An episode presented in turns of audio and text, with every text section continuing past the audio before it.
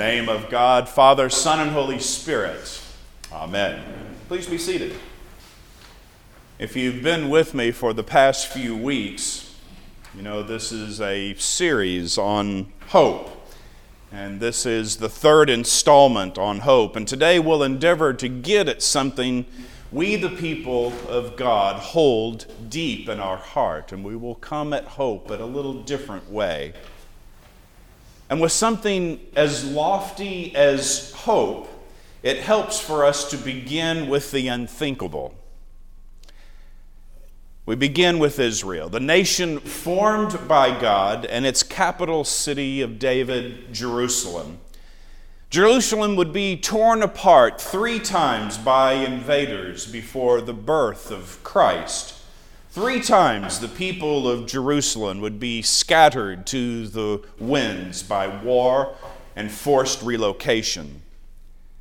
Family and friends alike separated and driven far from home. And it's fairly impossible to imagine what that must have felt like to them to lose everything. And then something wonderful happened. The prophets of old began to dream the deeds of God. They heard the promises of God anew and began to tell the people. These prophets we know from Scripture, their famous names Daniel, Ezekiel, Nehemiah, Ezra, and Esther, all calling the people of Israel back again and again to the blessed place of their birth. Now, for the ancient Israelites, that was enough. What they had prayed for and hoped in while living in a faraway land would finally happen. Jerusalem would be rebuilt, and they would once again see their city whole. The people rejoiced that the nation and Jerusalem, the city of David, would be whole, that God would be among them again and all who had longed for so many years would finally be regathered into the comfort of her gates. Blessed hope lived in the hearts of the people of Israel. In the Old Testament, we see God tilling the hearts of the people and accomplishing mighty acts for those who believed in the one true God of the universe and the people were glad. They were full of life. They thrived in their love of God, and it remained so for some time. Now, flash forward about 500 years to when Jesus was born. Israel was in trouble, broken again by the yoke of oppression placed on her by invaders, the people ruled by a despot, and that the hope of the ages was waning in the kingdom. Now, the gospel description of Herod makes him out to be a small minded, mean, and wicked king, and no doubt he was such. Even in the middle of the gospel, this description of a terrible person and a kingdom forged by God, but now in the control of Herod, there came into being a light that shone in the darkness. God yet again had done the unthinkable. God had not forgotten them. God had come to live with the people. Born of Mary and the Holy Spirit, God and Jesus Christ came to live as the light of the world.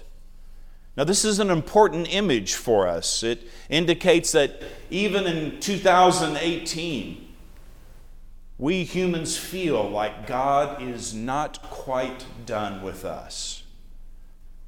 Now, to be sure, the prophet Micah foretold the coming of the Savior. Everyone knew this. But now God had made it happen. St. Matthew recorded Micah's words right in the gospel for us. Micah foresaw that a Savior would come and set all things right, someone to restore the hope lost in Israel, a hope lost in us. We know from the scriptures, from historians, and from the writings of the people who lived in Jesus' time, that life was not always easy.